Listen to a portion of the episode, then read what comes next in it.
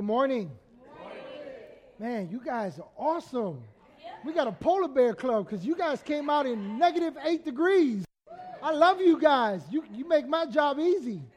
Well, I'm so glad to have you here. For those of you that don't know me, I'm Pastor Jose. I'm the lead pastor here, and it's a pleasure to be here with you. And today I want to just take some time to just point you to the Word of God. Listen, there's a lot of different things that we go through week in, week out, and those things point us to so many other things. Some things point us to worry, some things point us to different responsibilities, different cares, um, and all those things. Listen, there's nothing wrong with life and the responsibilities and things that, we that we, we, we uh, uh, are tied to. There's nothing wrong with that. But what I encourage you with is today, that as you are here and you're hearing the Word of God, not my opinion, the Word of God, that you would take that time to open your heart and your mind to receive what the Word of God says because it's the Word of God that changes our lives. Listen, it's the Word of God. The Bible says that the, the, the, gospel is the power of God unto salvation. You know what Scripture's saying there? That everything that you're supposed to experience according to your salvation, you'll discover it according to the Word. And so today, we have the privilege to hear God's Word. And last week, we started a new series entitled All Things New. And we commenced uh, by being introduced to one simple truth. There was one simple truth that God came to do a new thing through Jesus. Say that with me. God came, God came to do a new thing, a new thing in, my life, in my life through Jesus. through Jesus. Listen, God did not send Jesus Christ to do something old in your life to point you back to the old. I grew up in one of those churches where I got jacked up, where every week they pointed us to our past. They told us how, how bad we were as sinners. They told us how, you know, how we were going to hell. And the truth of the matter is this that if that was the case, then, then what Jesus did wasn't enough. And so today I want to build upon where we were last week because last week we learned one simple point. We, revol- we, we, we, we centered ourselves around one main point upon this revelation that it challenges us to consider that in order to step into the new, we have to step out of the old. Amen. How many of you know that 2017 is gone? Yep. Right? Do you know why none of you, well, let me not quite say that because some of you do still wear shorts in the winter. But, but, but listen, no, but listen, but listen, no, no, no, listen, listen, listen. None of us wear, none of us operate out of season, right? That's not how we're built, right? We, we, we, we operate in seasons in life right? We go through different seasons, and when one season is done, we move into the next one. But in order to move into the next season in life, in order to move into the next season of what God is revealing to you according to His Word, in order to grow, it, it requires us stepping out of the old so that we can step into the new. And so today, I want to point your attention real quick as we get started here to a foundational scripture that we looked at last week. And it's in 2 Corinthians chapter 5, verses 14 through 17. Notice what it says. It says, For Christ's love compels us. Now, mind you, that's not a, a, a emotional kind of love. That's not a touchy feely kind of love. That's the love by which God sent his Son into all the world to forgive all sin, to deal with the issue of sin, and to not condemn people, but instead to draw them to a, reali- a reality that now we can relate to God according to what Jesus has done. And so that love, Christ's love, it compels us. In other words, it draws us out. It causes something in our lives. It causes movement. And by the way, that's forward movement. That's expansion. That's not staying where we're at. The love of God compels us. And so it says, For Christ's love compels us, because we are convinced that one died for all. And that's not just us in here, by the way, ladies and gentlemen. That's everybody. So uh, we're convinced that one died for all, and therefore all died. And he died for all that those who live should no longer live for themselves but for him who died for them and was raised again. So from now on, we regard no one from a worldly point of view. Though once we regarded Christ in this way, we do so no longer. Watch the kicker here. It says, therefore, in other words, in light of what God is saying here, if anyone is in Christ, is there anyone here today in Christ? Yes. Anyone here? Got about five of you. Right? Anyone. You can raise your hand if you're in Christ. That's all right. Right? If anyone is in Christ, listen to what God says. Not what I say, what God says. If anyone is in Christ, the new creation has come. Amen. Listen closely to, to what the original language is saying there.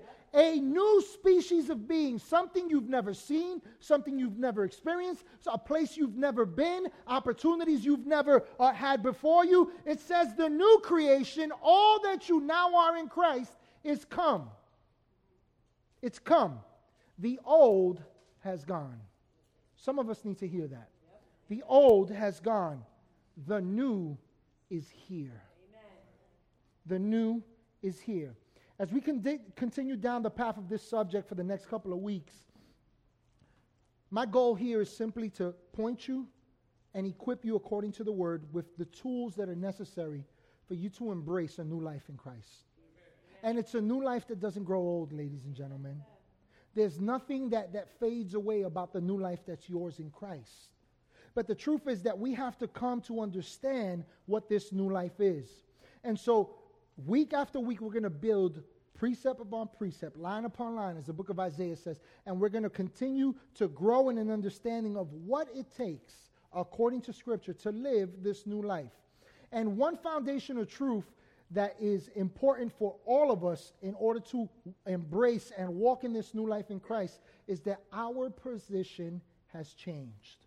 Our position has changed. Some of you, you're not getting that right now. Let me give you an example uh, from a story, and then I, I want to point you back to the word.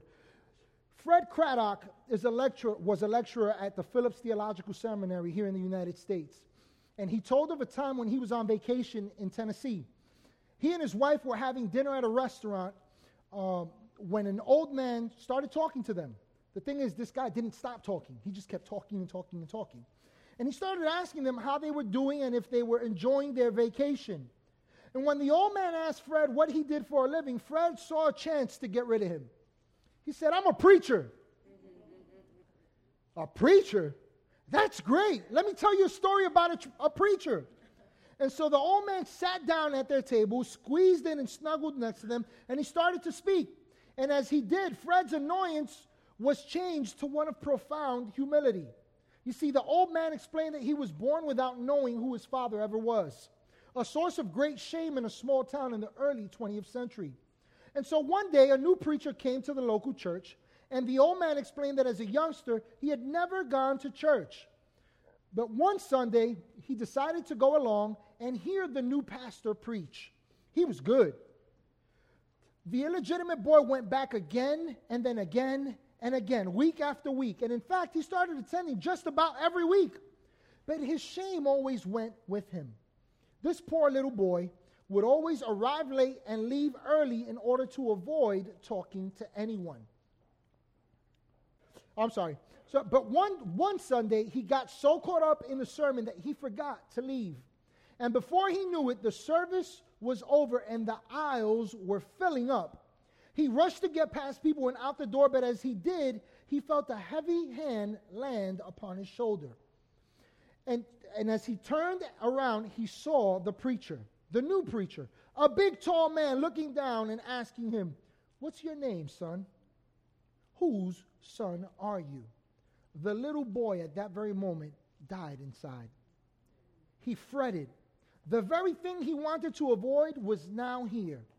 But before he could say anything, the preacher, the preacher said, I know who you are. I know who your family is. There's a distinct resemblance about you. Why, you're the son. You're, the, you're that great father's son. You're God's son. That old man sitting at Fred Craddock's table said, You know, mister, those words changed my life. And with that, he got up and left. When the, when the waitress came over, she said to Fred Craddock and his wife, Do you know who that was? And they said, No, we, we have no idea. She said, That was Ben Hooper, the two time governor of Tennessee. See, it's when you are completely aware and understand your position and your stance as a child of God that your conditions change. Amen. See, uh, today's big idea is a simple one. Your position has changed, and your position changes your conditions. Listen closely, ladies and gentlemen. You are a child of God. Amen. You are different. The scriptures put it this way you're a new creation. You're something you've never been. And because you are a new creation, your conditions and the things that swirl around you and happen in life are subject to your position. But if you are not completely renewed in your understanding, if you're not walking in a belief and in a faith that you are right with God, that you're accepted by God, that you're loved by God, that you're healed by God, that you're empowered by God, that you are, are called to do great things by God, and that you are created to be all that God desires in Christ. If you can't accept that, if you struggle with that, then guess what? You'll want the new, but you'll settle for the old every time because you can't accept what it is to be a new creation and walk in that new life. See, you can't over, let me give you an example what I mean. You can't overcome anger while holding on to offense. You know why? Because you're still in the same position. You, you, you, you can't get over hurt while holding on to pain because you're still in the same position. You, you, you can't uh, move past the past into the new things that God has has predestinated you according to Scripture if you're holding on to condemning thoughts. Why? Because you're still thinking the same, you're still in the same position. And what we need to realize is that our position has changed as, changed as children of God. Scripture puts it this way it says that you are now seated, we are now seated, we are all seated as children of God at the right hand of the Father. You're seated in heavenly places in Christ Jesus. And so while we live on this earth, Scripture says you're in this world, but you're not of it. Why? Because you, you might physically be here, but who you are as a new creation is directly tied to the one that you are now one with, and that's Jesus. Amen. That's God. And so once we once our position changes and we understand that our position has changed, we can experience life in a different way. Let me give you what scripture says. I don't want to give you my opinion here. John chapter 1, verses 12 and 13 puts it this way It says, Yet to all who did receive him, to those who believed in his name, he gave the right to become children of God. Children, listen closely, born not of natural descent. That's an important point there. In other words, who you are has nothing to do with the natural circumstances and the experiences that you've had. Oh, I know what we've been taught oh, you're made up of your experiences. No, you experience those things, but who you are in Christ is contingent upon you understanding who He is and what He's done in you. That changes everything. It changes everything. And so it goes on to say, verse 13 children born not of natural descent, nor of human decision or a husband's will, but born of God. How many of you know that whose child you are makes a big difference in your life? whose child you are makes a big difference in your life. Let me give you an example. That I have two children. Well, they're not really children. They're adults. I have a 23 year old, and my daughter's about to 22 year old, and I have a daughter who's about to turn 24. Um, I know, right? I look good for a parent with children. That. Thank you, thank you. I appreciate that. New me, new me. I, thank you, thank you. I'm so humbled by that. No, let me stop. Let me stop. um, but my children, um, they enjoy the blessings that are mine. Right? Till this day, right? Now they both work, but every now and then I get one of these. Um, see, so what, ha- what ha- happened was, and the way my bank account is set up right about now, you know, and, and so, um, so yeah, I, I need a little gas money. And guess what?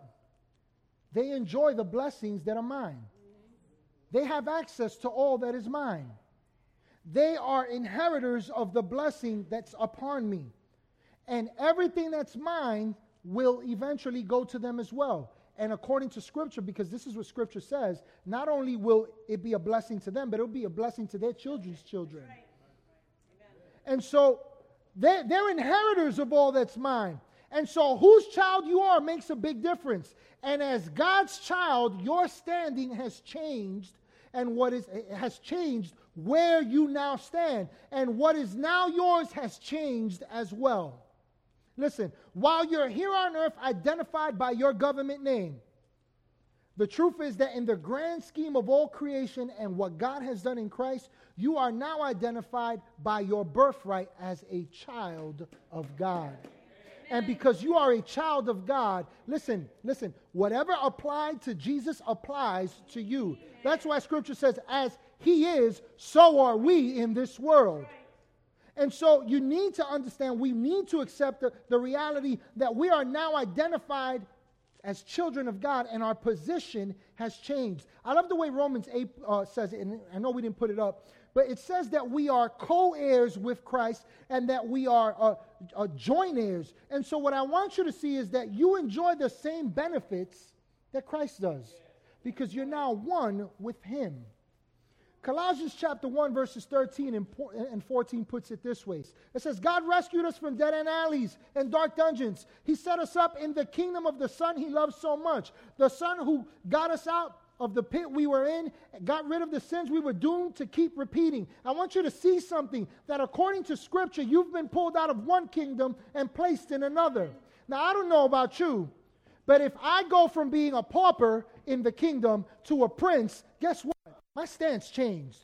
My benefits changed.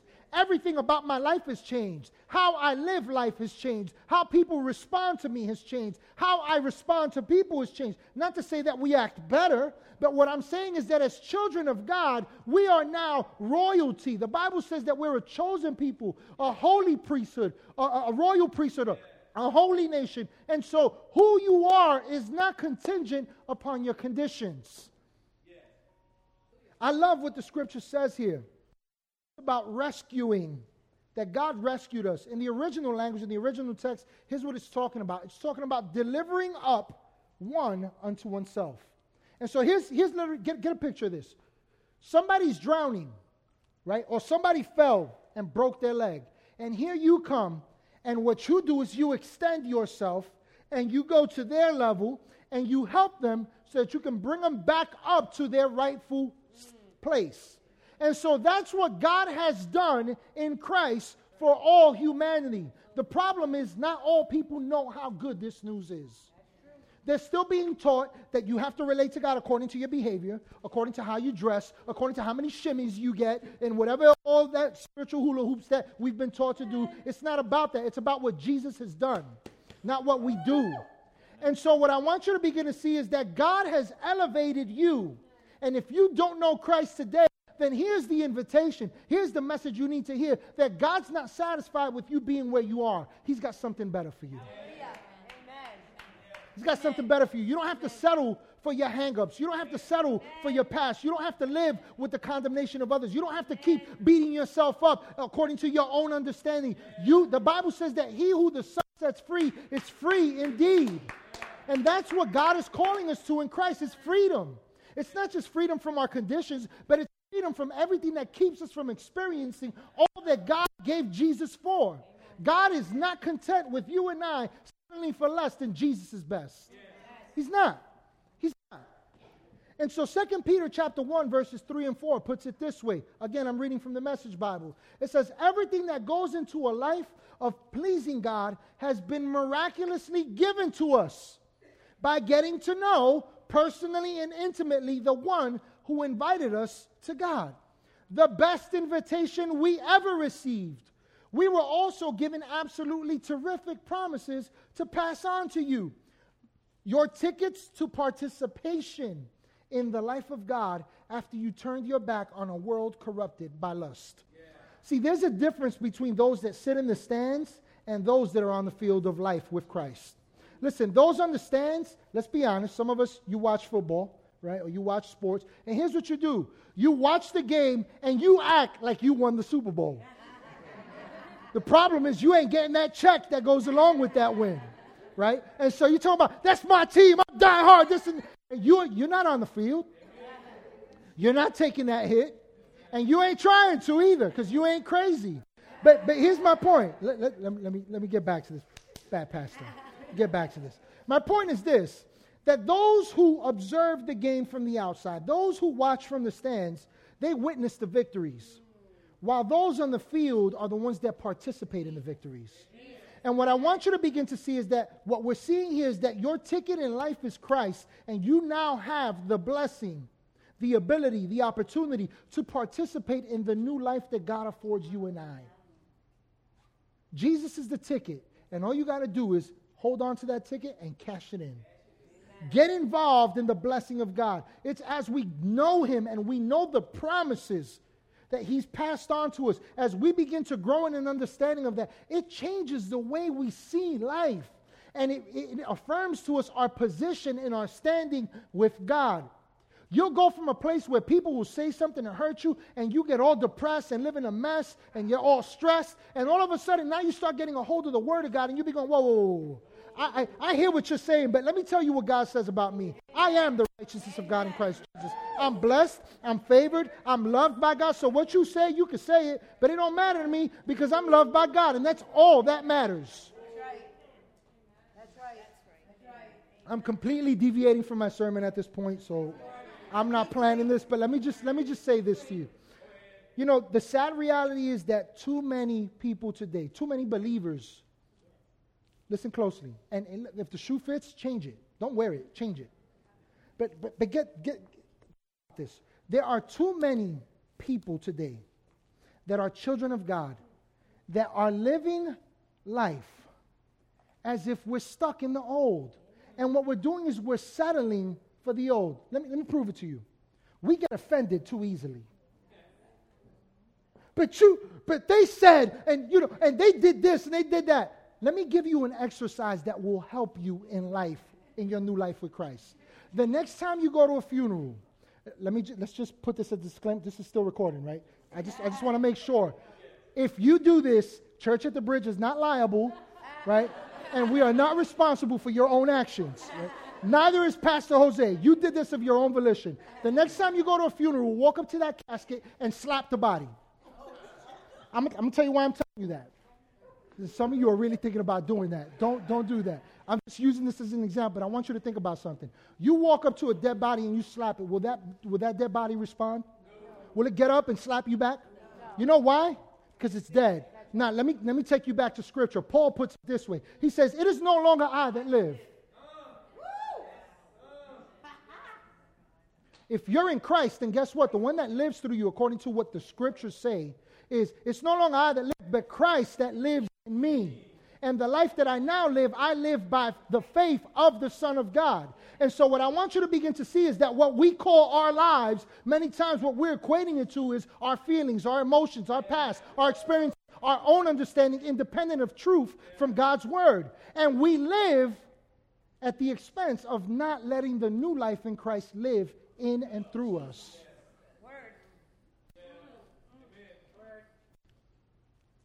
We got to get past that. You're called to a new life. You're called to greater things. But it's when we align ourselves with this life in Christ, when we understand what our life really is now in Christ. Listen, you can get past addiction, you can get past hangups, you can get past hurt, you can get past divorce, you can, get, you can get past broken relationships, you can get past abuses in the church, you can get past that pastor that, that, that belittled you in front of people, you can get past all that. You can live free. You can, we can. But the thing is this it takes stepping out of the old and embracing the new life that's ours in Christ. And when we do that, guess what we do? We position ourselves to live life differently, to truly be the light of the world, to truly be a, a participator in the promises of God. See, there's a couple of things that we need to remember about our position. Your position has nothing to do with your experience. Listen closely, but it does change how you can experience life. It changes how you can experience life. It changes it. Listen, I, I, yesterday we were out. He, we came over to the building. My wife wanted to do something with decorations, and there was a little ice out there, and there was some snow in them. And I'm out there. I'm just shoveling this, you know, breaking up the ice and all that, throwing some salt. And as I'm doing so, um, about four people walk by me, and if if you just look, you know, at how you know how they were carrying themselves and all that, you would the, the, the common person here in this region would say, "Ooh, don't talk to that person." And every one of them passed by, "What's up, brother? Good morning." And I'm like, "Hey, man, what's going on?" And I just stopped doing what I was doing, my shovel. And we we chatting and this and that, and I start reflecting upon something, and I realized that there's two stories being told in this region. There's the story that says we can't, we won't, it's too hard, uh, it's all messed up, you can't trust people. And then there's another story, and it's the true story. It's the story that God is in this place, that there is hope for this city and this community, that there's change right here. Why? Because we come in and we come out and we live and we breathe and we exist amongst these people. And so, what I'm saying to you is, that, and I actually posted something on Instagram just because I had one of those moments. I was practically about to cry. But I was just like, man, we are here and we believe God's promises and we believe God's best. And listen, what we're doing here right now, all we're doing is practicing because some of you are going to go to Beacon, some of you are going to go to Fishkill, some of you are going to go to Walden, some of you are going to go to Middletown, some of you are going to Pine Bush. One of you is going all the way to Nanuet, whatever. Wherever you're going, you're taking what you're learning and what you're experiencing and what you're practicing here and you're changing lives and communities. But listen, that's part of the new life experience. It's seeing it differently. It's aligning ourselves with our position in Christ. And so your position has nothing to do with your experience. Your position has nothing to do with the old tale, with the old story. It has everything to do with the new story, the one revealed by God's word. I'll tell you something else. Your position is unchanging. Let me give you an example of that. As children of God, as a child of God, new creation, your position does not start from a small place and gradually grow. Let me give you an example of that. I want you to think a bit, uh, uh, think of this from the, from the, the standpoint of sonship. A son, whether he's 90 or he's one day old, does not, it, no matter his age, his, son, his position as a son doesn't change. It doesn't change. In the same way, your position as a child of God is complete and it's perfected because it's Christ in you, which is the hope of glory. That's what Scripture says. And so, what I want you to see is that while you may just be learning some new things, just understand that this mind is beginning to catch up with what's already been done in you. And so, your position doesn't change. That's why we all operate according to the same measure of faith, is what Scripture says. We've all got the same portion. The thing is, how, to, to the extent that we understand how much we've received, we can experience it. That makes sense? There's something else to consider. Your position is in no way related to your human merit or effort. You now stand in the unchanging identity and merit of Jesus Christ Himself. Jesus in you. And you are accepted now and forever in the beloved, is what Scripture says.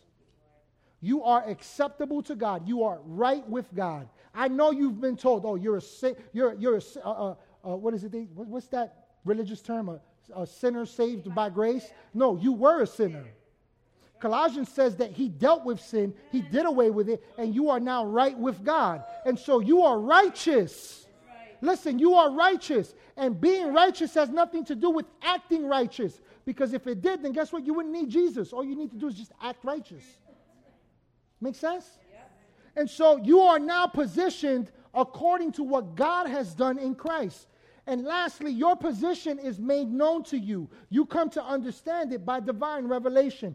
The experience of our new life in Christ defies the imagination. I want you to think about this. It has nothing to do with anything we can, we can conjure up in our own understanding.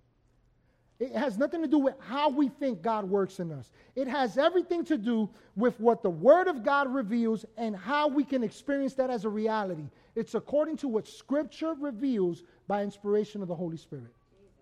And so our position is made known to us as we know Jesus. The more you see Jesus, the more you know the Word of God, the more you take a hold of the promises that it all declares already for you. To that extent, you'll walk in your position in Christ. That makes sense? And so, for the next couple of moments that I have here, I want to point you to the story of a man named Joseph. Joseph was a man who experienced many ups and downs in life. But the one constant that kept him, protected him, and lifted him up in the midst of his conditions was his position and his understanding of his standing in God's eyes. Let's read Genesis chapter 37 as we're introduced to Joseph. His father is a man named Jacob, who was later, who's also referred to as Israel.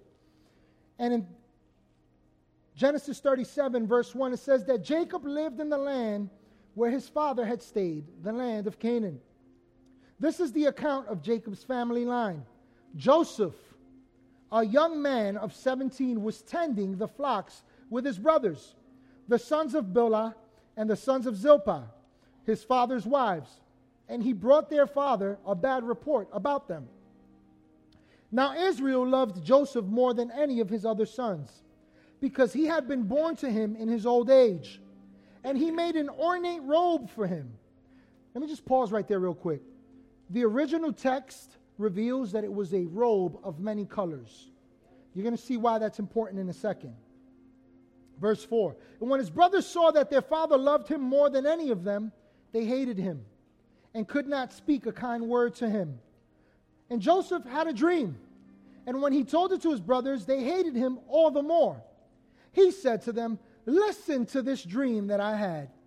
We were binding sheaves of grain out in the field when suddenly my sheaf rose and stood right, upright, while your sheaves gathered around mine and bowed down to it. His brothers said to him, Do you intend to reign over us? Will you actually rule us? And they hated him all the more because of his dream and what he had said. Verse 9 Then he had another dream, and he, and he told it to his brothers. Listen, he said, I had another dream, and this time the sun and moon and 11 stars were bowing down to me. And when he told his father as well as his brothers, his father rebuked him and said, What is this dream you had? Will your mother and I and your brothers actually come and bow down to the ground before you? His brothers were jealous of him, but his father kept the matter in mind. And so I want you to begin to consider what's happening here. From the onset, we find that Joseph enjoyed a special kind of favor above his brothers. As a matter of fact, the scriptures reveal to us that his father gave him a robe, put a robe on him that identified him, not just to his brothers, but to everyone around him. It was an announcement that said, This son of mine is truly loved. He is my favored one. He has all my blessing. He has an inheritance and he enjoys all that is mine now.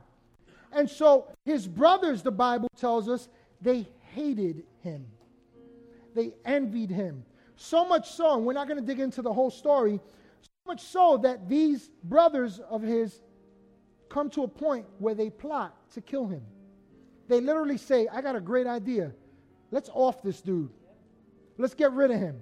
That way we don't have to deal with the embarrassment that we, we, we've bought into, with the lies that tell us that we're not important, that we, we don't have to see him anymore. And so his brothers come up with this idea. Now, in case you're struggling to see how this relates to you, because some of us might say, well, you know, that's Joseph. That's Joseph's story. I want you to consider what God says about you in Isaiah 61:10. Watch what it says. It says, I delight greatly in the Lord. My soul rejoices in my God for he has clothed me with garments of salvation.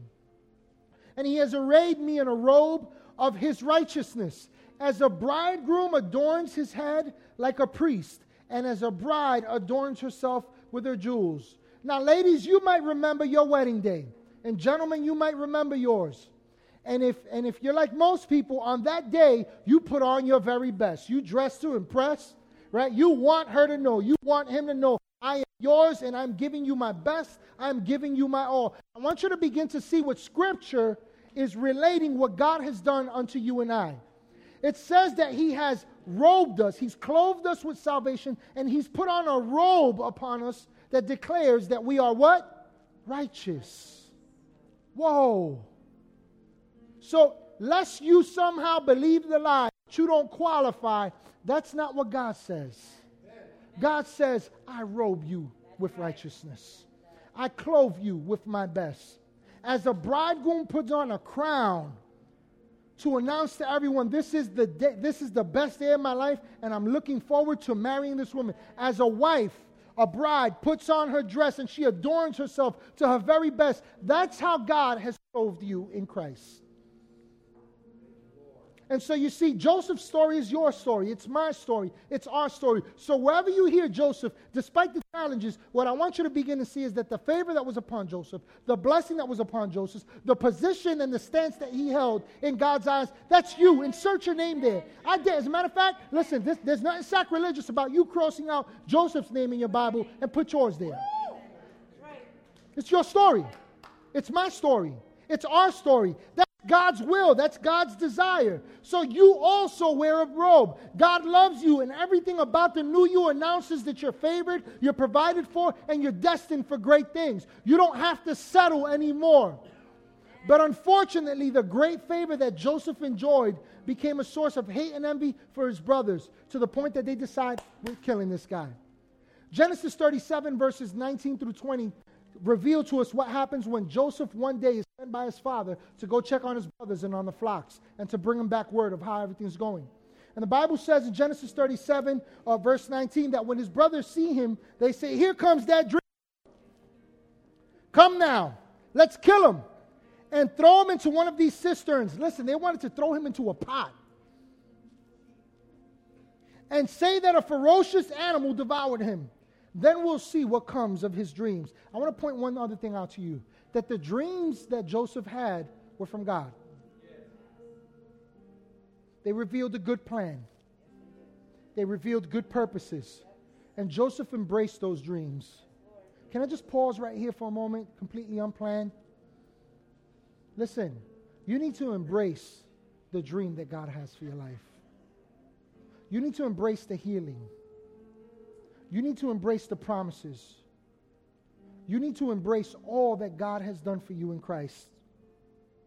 And so, according to what we see so far up to this point, Joseph is stepping into a really bad situation. But in the midst of it, watch what happens in the story. And I encourage you, go read it for yourself because I can't read everything at once all, all in, in, in one sitting. Joseph is stepping into a bad uh, situation, but in the midst of it, he finds favor in the eyes of the very people that are plotting to kill him. Two of his brothers come into agreement and they say, Let's not kill him. Let's, let's, let's, let's sell him to these Midianite traders that are coming by right now.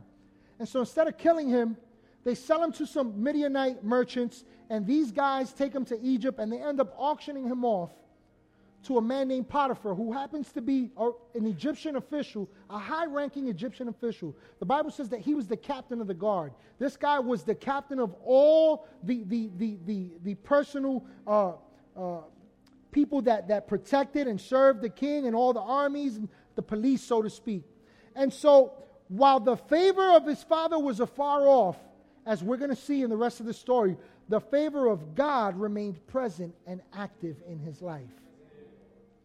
And so instead of killing him, he ends up in Egypt, a slave. Now, at face value, we could all see that at face value and go, man, he's at an all time low. But let's see the reality of what his predicament really was.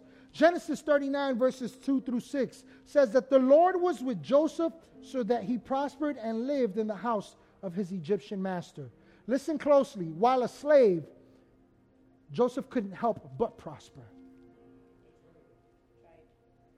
Watch why. When his master saw that the Lord was with him and that the Lord gave him success in everything he did, Joseph found favor in his eyes and became his attendant, his second in command. Potiphar put him in charge of his household and he entrusted to his care everything he owned. From the time he put him in charge of his household and all that he owned, the Lord blessed the household of the Egyptian because of Joseph. The blessing of the Lord was on everything Potiphar had, both in the house and in the field. You know what the Bible was saying there? It wasn't just in his home, it was everywhere that Potiphar went. Blessing was upon him. Why? Because a blessed one that was in his right position, understanding who he was with God, in God, was walking in that. And so, watch, the blessing of the Lord was on everything that Potiphar had, both in the house and in the field. Verse 6 So Potiphar left everything he had in Joseph's care, with Joseph in charge. He did not concern himself with anything except the food he ate. Consider this point. Your position in standing in God's eyes as one loved, favored, and blessed by God can change the worst conditions into the best one. Listen, I get it. There's curveballs in life. I get it. People fail. I get it. People hurt us. I get it. Things get hard at times. But that doesn't change who you are in Christ. And the, the sooner and the quicker we become acquainted with who we are in Christ, the sooner we'll see our conditions change. Amen. Listen, every day that you walk into that job, that people drive you nuts, you walk in there and recognize this. You are the blessing of God there. Amen. You are the blessing of God there. Listen, when you go back home and your kids who don't want to come to church and your family who rejects you and the people who tear you down and the community you go to where people ridicule each other and tear each other down, whatever, whatever that condition is, you go there and you recognize that because you're blessed as you walk in your position in Christ and confidently in that, the circumstances, the conditions around you have to change. They have to change. Joseph was a slave, and while a slave, the very one that kept him as a slave became blessed because of Joseph. Amen. How's that for the favor of God? How's that? Don't tell me you, you can find yourself in a bad condition and somehow believe that you can't make it. And this is the truth. When we stepped into this building, prior to coming into this building, and I, and I, don't think I've ever said this, well, I said it first service, but I don't think I've ever revealed this, but I will reveal it now. When we uh, started the church, about five months into it, we were already at the Hudson Valley Hotel and Conference Center. We just didn't fit. We needed room. We had to expand. And so we were looking and looking and looking. And finally, I won't bore you with the details, but I, I get here. Holy Spirit shows me this building. I come, I call the owner, and I say to him, uh, Man, I'm interested in the building. He says, Come, come meet me. So I go there, and he says to me, I just got to let you know before we start talking, I have a $700,000 cash offer for this building. There's a, there's a gentleman who's retiring from the NYP. He just retired. He's a high ranking official, and he wants to purchase the building cash, 700000 because he wants to turn it into a fine dining restaurant. If you look around here, that's starting to happen here a lot. And so he had vision for this building. And so he says to me, So, with that said, 700,000 is the minimum. How much money you got? I said to him, Sir, we don't have $700,000. I can assure you of that. Watch the favor of God. He says to me, Don't tell me you're one of those guys, man. I said, What are you talking about? He says, I've had bad experiences with people with faith. I said, I bet you have. There's a lot of fruity, flaky, and nutty people out there. Bunch of granola bars. But I said to him, But that's not us. And then he asked me a question that I wasn't expecting. He says to me, What's your vision? And I said to him, Sir, I believe that we are the people of God and we are called to be a part of the body of Christ in this city. That we're called to serve people and help people make a personal connection with God, not through anything we do, but simply the Word of God. I believe that we're called to create a space and an environment where people can grow and mature in the things of God amongst one another. That we can teach each other, that we can live life together, that we can share experiences together, that we can grow. And I believe that we're called not just to connect within, but I believe that we're called to connect without and that we're called to be the, the results. We're called to be the light. We're called to bring the change that's necessary, not just in this community, but wherever we go. And I begin to just paint a picture to him of something different. And he says, he says to me, hold on a second. And he picks up his phone and calls the guy. And he says, Yeah, I know that uh, you were going to be calling your lawyer, and I, I told you that I was going to be calling, but listen, all, all, the deal's off. And I could hear the guy, What? What are you talking about? And he says to the guy, I'm committed to a church to lease us the building. It's the favor of God on the people of God, ladies and gentlemen. That's the favor of God. That's the favor of God. See, that's not just my story. That's not just our story. That's your story. You're favored of God. And wherever you go, you carry the blessing of God. But we must walk in our position in Christ. We must, un- we must understand that.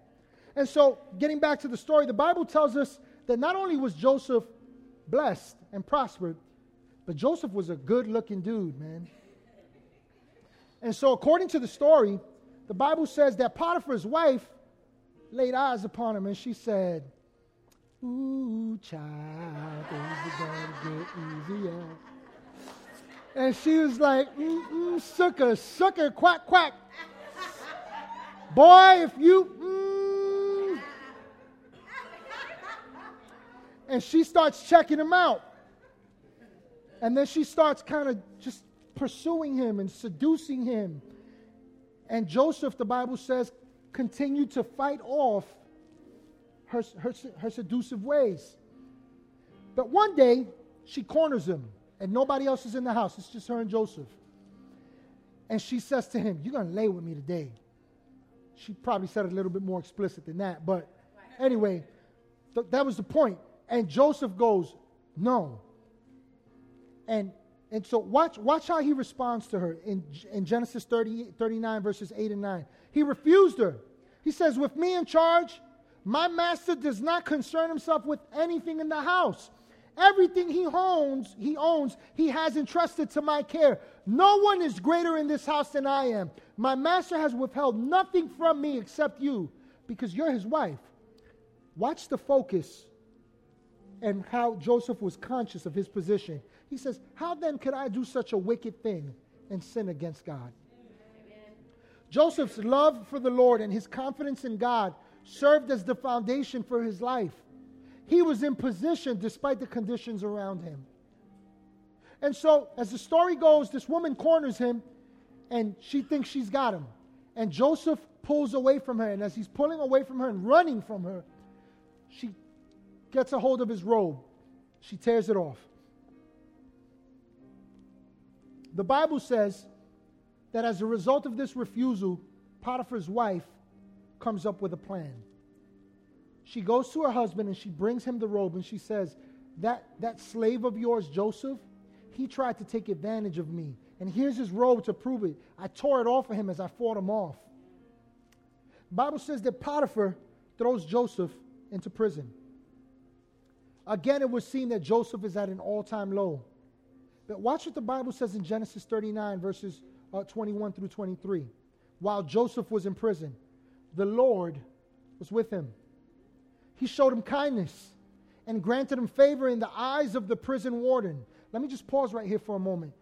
It's possible that there are some of us here today that while we're free in Christ and we believe that we are new creations in Christ, we're still in our own prison, caged by condemning thoughts we're still somehow subscribing to an old mindset. And what I want you to see is that Joseph found himself in a prison, but while in the prison, he was free. Watch why. It says, The Lord was with him and he showed him kindness and he granted him favor in the eyes of the prison warden. And so the warden put Joseph in charge of all those held in the prison, and he was made responsible for all that was done there. The warden paid no attention under Joseph's care because the Lord was with Joseph and gave him success in whatever he did. Listen, we learn a valuable lesson from the life of Joseph here that our position is not subject to our present conditions. But listen closely our conditions are subject to our position as new creations in Christ. I want you to consider what that means. That while everything could be falling and crumbling around you, be uh, all around you in life, your position in Christ is not subject to those conditions. But those conditions must change when you walk according to your position as a new creation in Christ. Notice that the Bible says the new is here, the old is gone, the new is come. And you can bring that new into every circumstance, even those old situations. And so eventually, because I don't have time and I'm wrapping up here, Joseph ends up getting out of prison he gets another dream from God, a dream that brings a message to Pharaoh of a famine that's coming to Egypt. And he tells Pharaoh how to avoid uh, the people of Egypt and the world, really, uh, at that time, starving. And so the Bible says that Pharaoh elevates Joseph.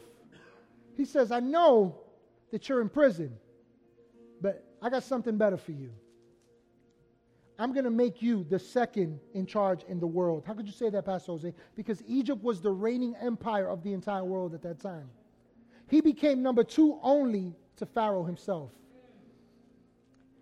And so he eventually gets out of prison.